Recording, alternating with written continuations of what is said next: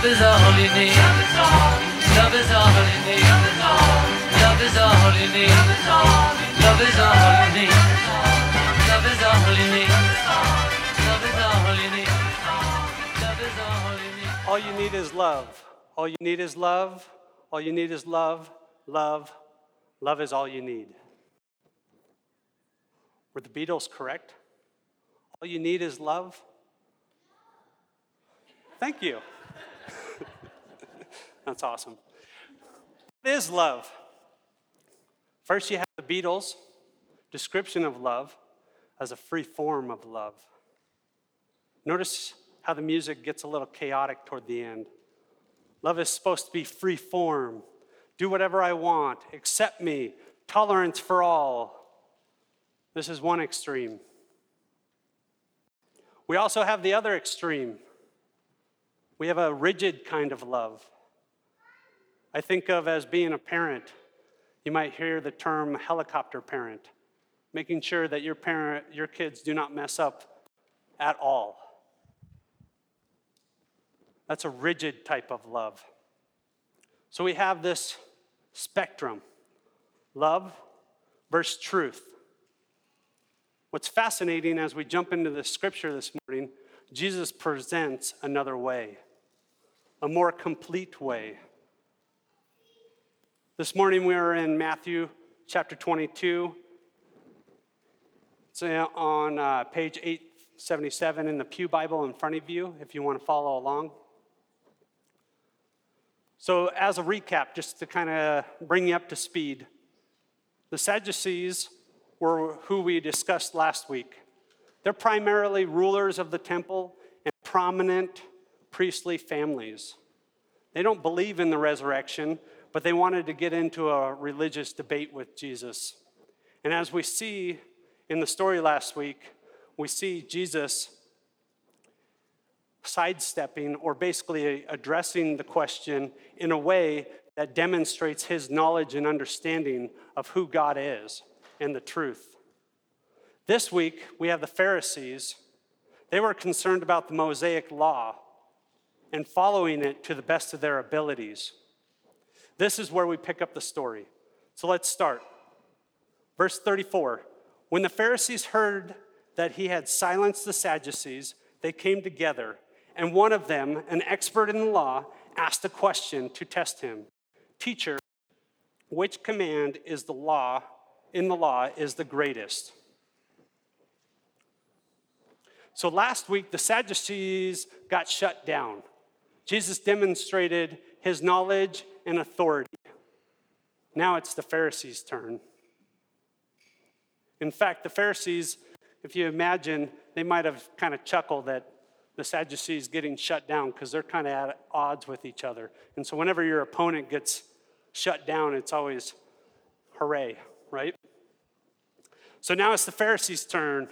And historically, the Pharisees have spent a large amount of time debating the 613 commandments that we find in the Old Testament. And they look at it as either light or weighty. Which were most important? This was discussed to no end. I work at FedEx Ground, and sometimes you end up in a situation where you have to give a deposition. I see this going on here. The idea in a deposition is that the opposing counsel will ask you a series of questions, mark down your answers, and then what they will do is then go back and ask the same questions over again to see if provide a different answer.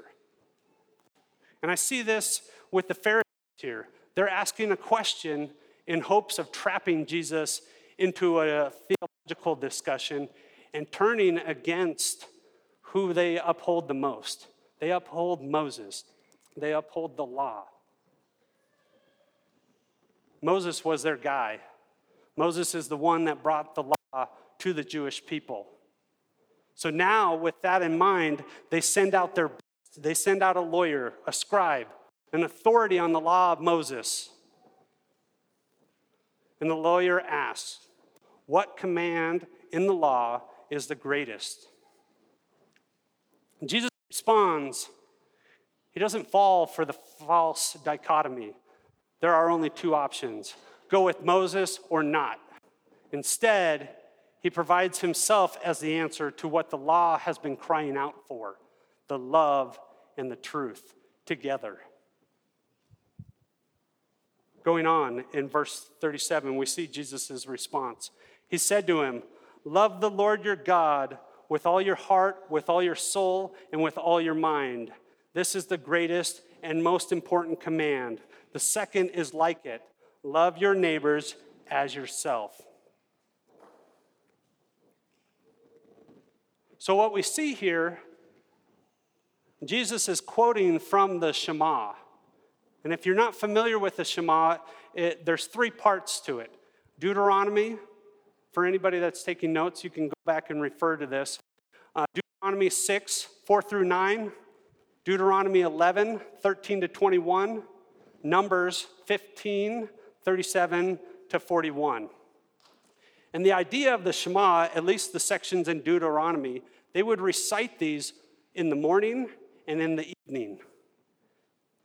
The idea is that God would be at the forefront of their mind, even to the degree where they would actually write down parts of it or in its entirety, portions of it, and put it on their forehead as a demonstration that they are holier because God's word, the Shema, is right here on their forehead. The idea of God being on the forefront of our mind is a wonderful thing. However, we as humans naturally turn it into a religious practice. So you ask the question love the Lord your God with all of me, my whole being. How do we do that? First, we have to have a good understanding of what love is. St. Thomas Aquinas states love is born this condition object loved. I'll say that again. Love is born of an earnest consideration of the object loved. Love begins as a thought, a, consideration, which then leads to an action the action of wanting the best for the object that is loved. I think of when Alyssa and I first started dating. There was a thought I really like this person. I want to spend time with her. And because of that, I was willing to travel to Rathdrum from Central Washington to spend time with her on the weekends. Of course, I was young and made stupid decisions and left late Sunday night. And for anybody that has driven while tired, you can easily end up bouncing between rumble strips. But besides that point, the idea is I was willing to set aside what I wanted to do in order to spend time with her. I desired to be with her.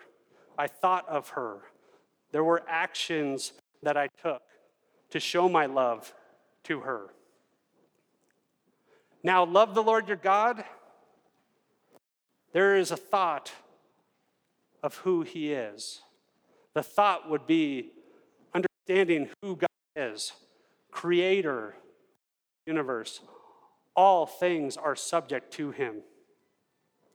The actions could include the spiritual disciplines. If you're not familiar with them, there's meditation or sitting in silence with God.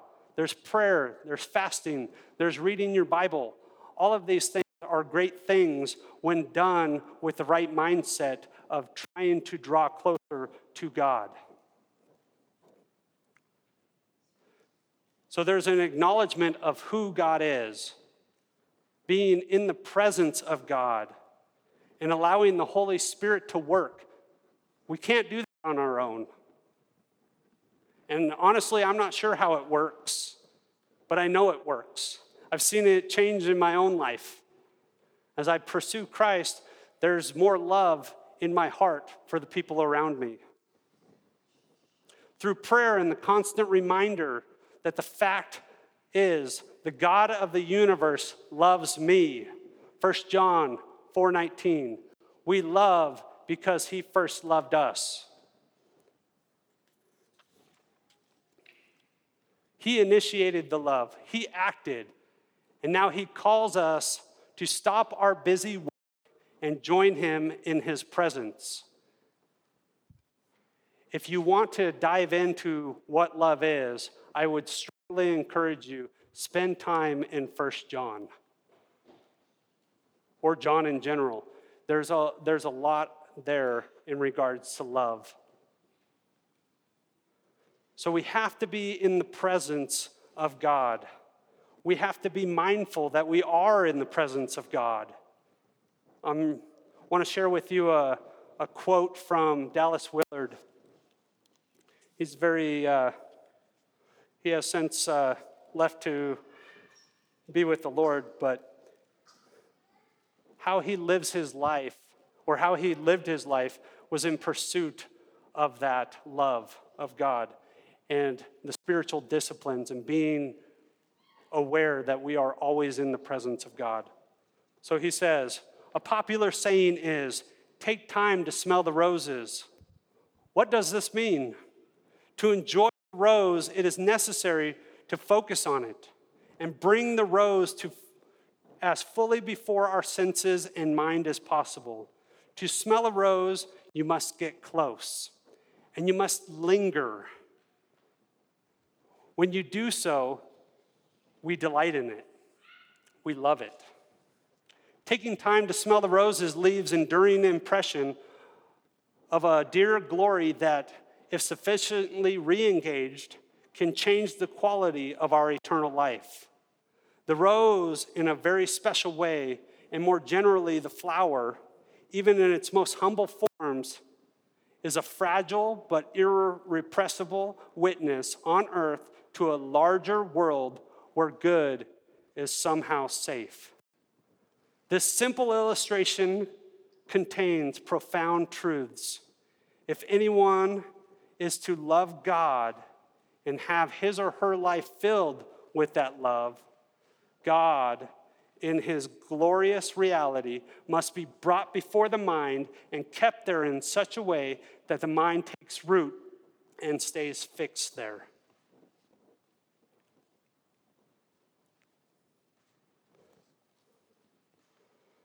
So, with that, I'm going to ask you to do something a little strange. okay? I know there's kids in the room. Kids, if I could have your attention for just a second, we're going to play a little game. We play it in our house. It's called the silent game. Okay? All right? And so, what I want you to do, kids, the goal is we're going to be quiet for one minute. Okay? One minute. Do you think you can do that? One minute, 60 seconds. Okay? And what we're going to do during that time, the adults, I want you to take some time and focus on God. Focus on this statement God the Father, maker of heaven and earth. What does that mean? Think about that. If you feel like you've sufficiently answered that question, the next follow up what are the ramifications? So we're going to do that now. Just take 60 seconds for silence. Ready?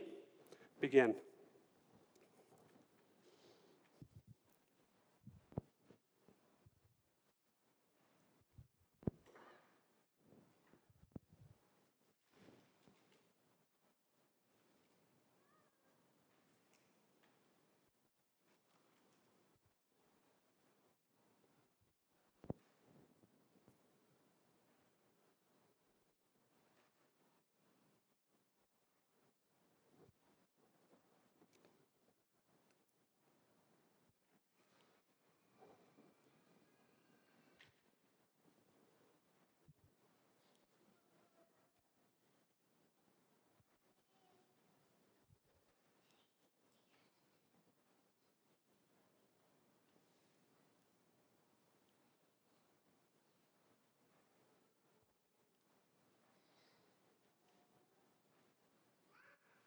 All right, now come back.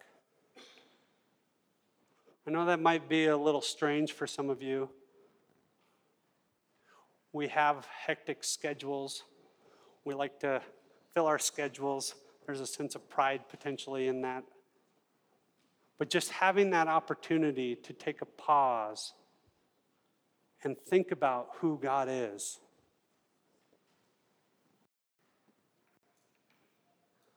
Loving God involves keeping Him at the forefront of our mind. And the only way we can do this is through the work of the Holy Spirit, because we naturally don't want to do this. And so we enter into prayer. And I realize I probably should have started with that for this section. Start with prayer, asking for the Holy Spirit to speak to our hearts, to meet us where we are. But with the work of the Holy Spirit, it allows us to move on to the next commandment.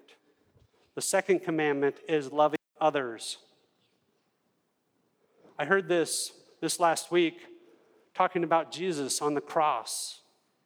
And if you remember, there were a number of sayings for when he was on the cross, but one of them was, Forgive them, for they do not know what they do.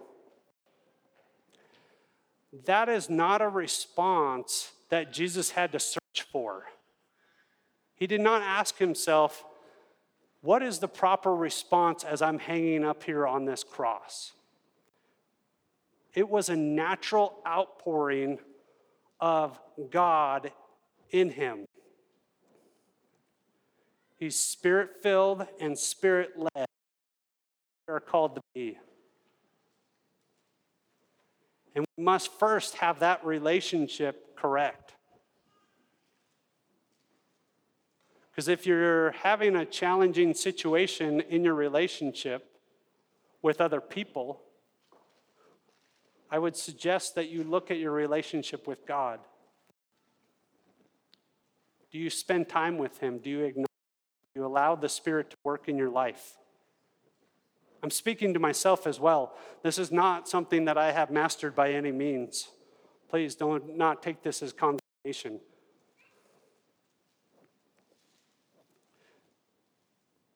But once we have the relationship correct, it's easy to love as it's stated in Matthew 5. Turn over with me to Matthew chapter 5, verse 43.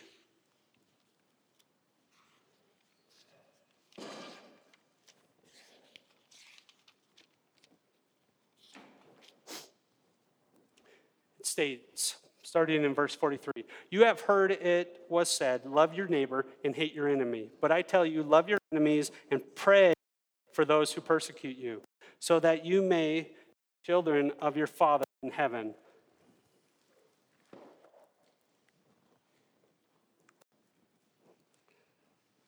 How do we love people? Remember our definition. Love is born of an earnest consideration of the object loved. Pursue the best of other people. And what's funny about that is if everybody's doing that, then everybody's taken care of. Interesting how it works. But pursuing the best in other people is an action. I love going back to this. Love is a verb. Anybody recall DC talk? it's an action. Now I'm going to get a little uh, pretty practical with you guys here for just a second. You might say, as you sit here this morning, I am not ready to love that person. Going back to Matthew 5, what can we do? We can pray. Prayer is powerful and can be a very loving thing to do. Maybe don't start out praying for the other person. Instead, pray that God could change your heart. Then, as He does, because He will, then you can start to pray for that other person, the one you see as an enemy, and watch your love grow as a natural outpouring as you pursue to commune with God through prayer. Just like Jesus on the cross, we can do the same thing with those that we struggle to be in relationship with. Prayer is a weird thing. Let's be honest, we don't understand it. But I think of one of the activities we have for this church. We have everybody every day. We request that you guys send in prayer requests. And then there's a team, a group of people that pray for those prayer requests each and every day. I don't necessarily know everybody in this room very closely, but I do know that when I pray, there's a connection there. When I look at that prayer request and I pray that prayer request, I feel a connection to you. It's a beautiful thing. It's what we're called to do. But this requires a sacrifice, a putting aside of one's wants, desires, in the pursuit of others' needs. This could be a use of your time, your money, a giving of your everything, a sacrificial way of life that is only possible through God, through loving God, and the work of the Holy Spirit. This is not an addition to your everyday life schedule. Instead, it starts with the focus on God, and then we add the other things. In a lot of situations, we work the opposite direction.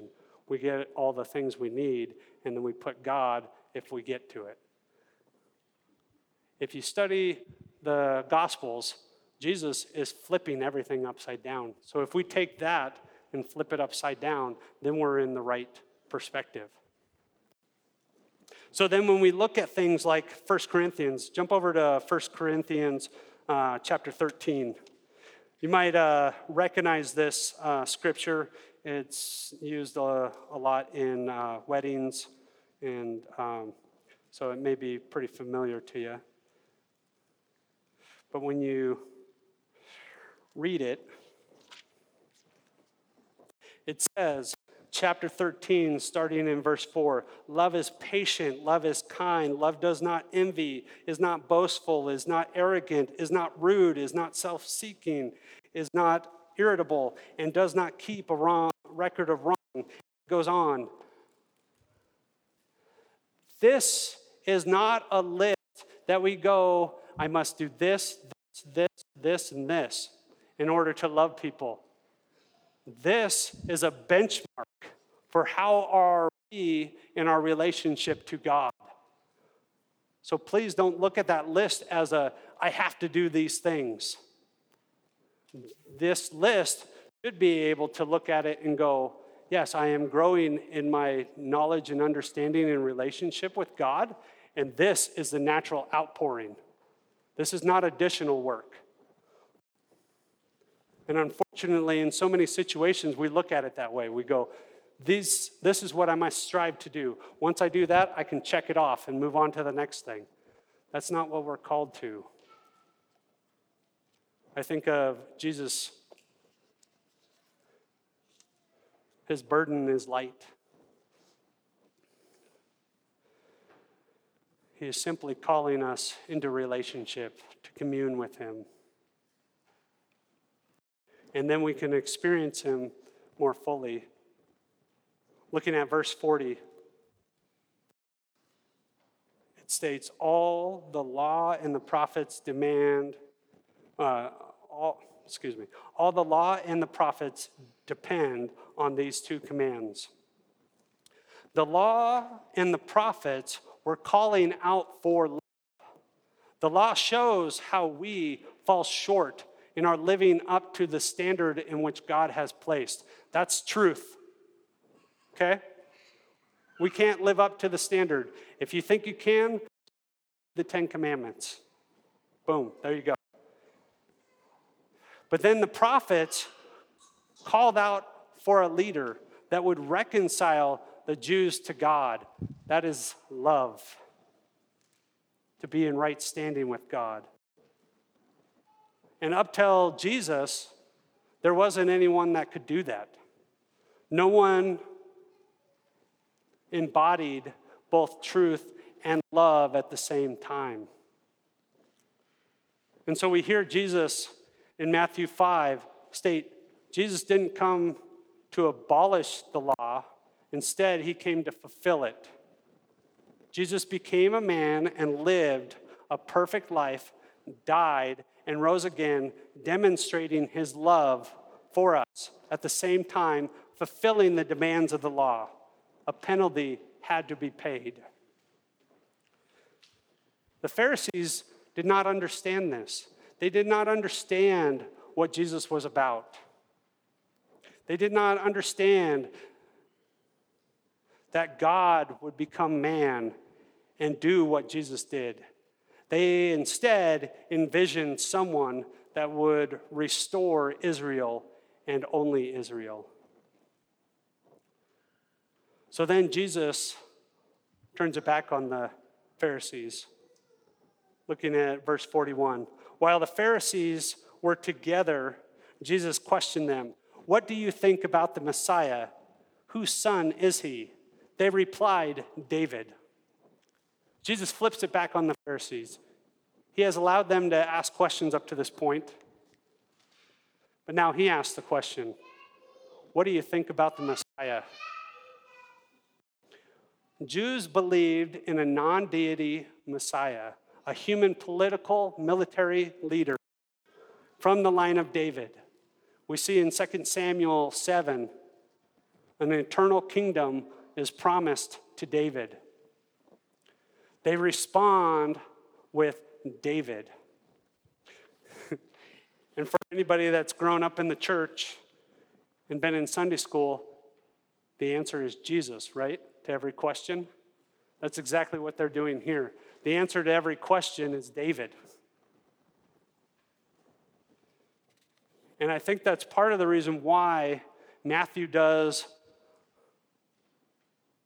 a great job emphasizing son of David. Because this book is written primarily to Jews. We see it in Matthew 1, talking about the lineage of Jesus from the family of David. Matthew 15, 22, the Canaanite woman, have mercy on me, Lord, son of David. Matthew 21, 9, triumphal entry, Hosanna to the son of David. Son of David was only a partial answer in regards to the Messiah. Look at verse 43. He asked them, How is it then that David, inspired by the Spirit, calls him Lord? The Lord declared to my Lord, Sit at my right hand until I put your enemies under If David calls him Lord, how then can he be his son? So we notice here, first, that David is inspired by the Spirit. David is proclaiming a messianic proclamation because he is inspired by the Spirit. And Jesus is quoting Psalms 110 here. And a fascinating note Psalms 110 is actually the most frequently quoted Psalms in the New Testament. It's a messianic Psalms. In other words, it's stating something about the coming Messiah. We also see here, the Lord declared to my Lord. So you have David stating the Lord declared to his Lord. Now, in this culture context, you do not refer to somebody that follows you in lineage. So Jesus is downstream from David. David would not refer to him as his Lord. This context always works back the other direction. It's the elders that are the Lord. So, what's going on here? What's fascinating is the Lord, the word here in Psalms 110 is Yahweh, declares to my Lord Adonai, which is a meaning for majesty, a royal title, referring to the Messiah. And the Messiah was going to sit at the right hand of Yahweh, of God, until he put your enemies to under your feet. The Messiah on the right hand is a place of honor. Hebrews talks about Jesus as equal deity. And then we see everything will be subject to the Messiah. In these times, you see the term put your enemies under your feet. It's essentially putting your foot on the neck of your foe in defeat as you conquer them. So everything is under submission to the Messiah.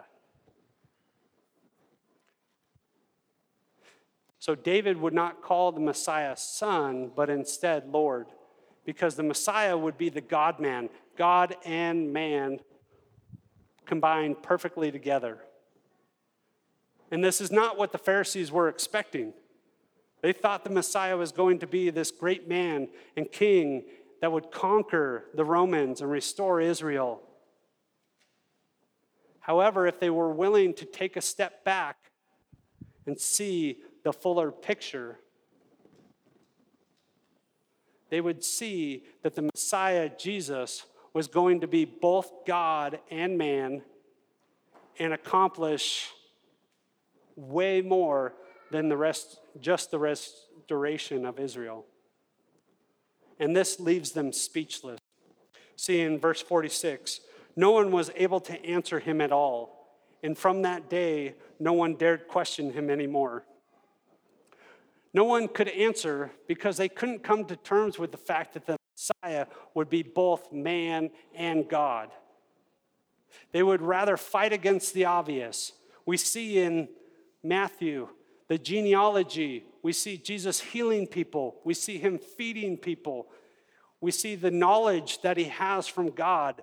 The people are astonished, they are amazed at his teachings.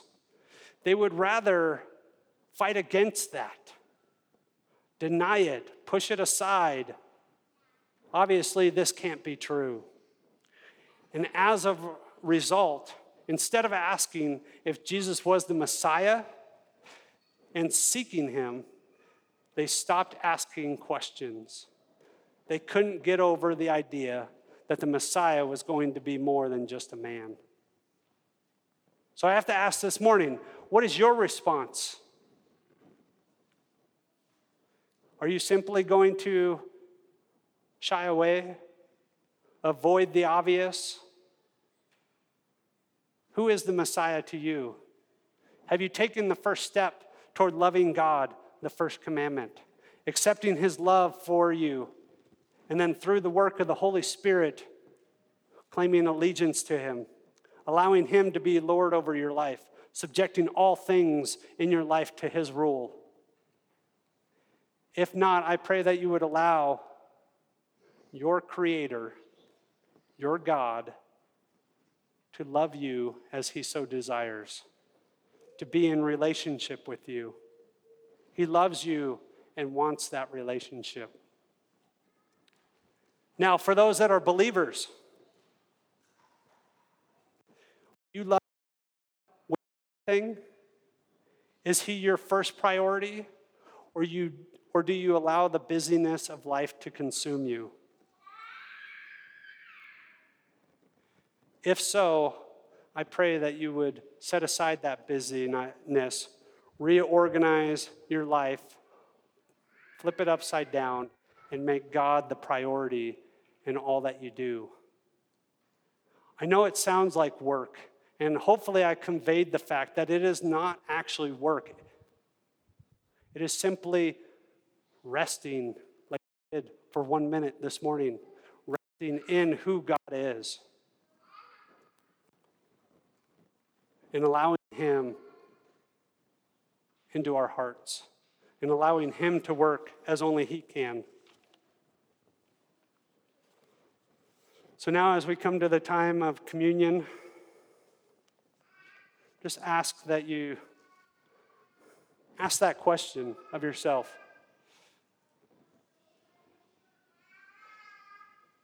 Jesus, as the Messiah, the God man, came and died on the cross for us that we may have life. He loved us, He initiated it, He wanted that relationship with us.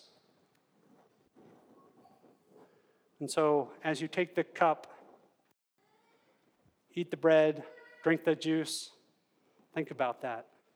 The fact that Jesus loved you so much that he was willing to come and die a horrible, brutal death on the cross for you to pay your penalty because he loves you just that much.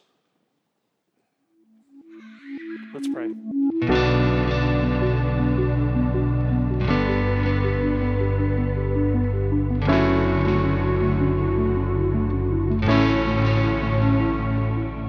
You've been listening to the Revelation Church Coeur d'Alene podcast. Learn more about Revelation Church at revelationcda.com.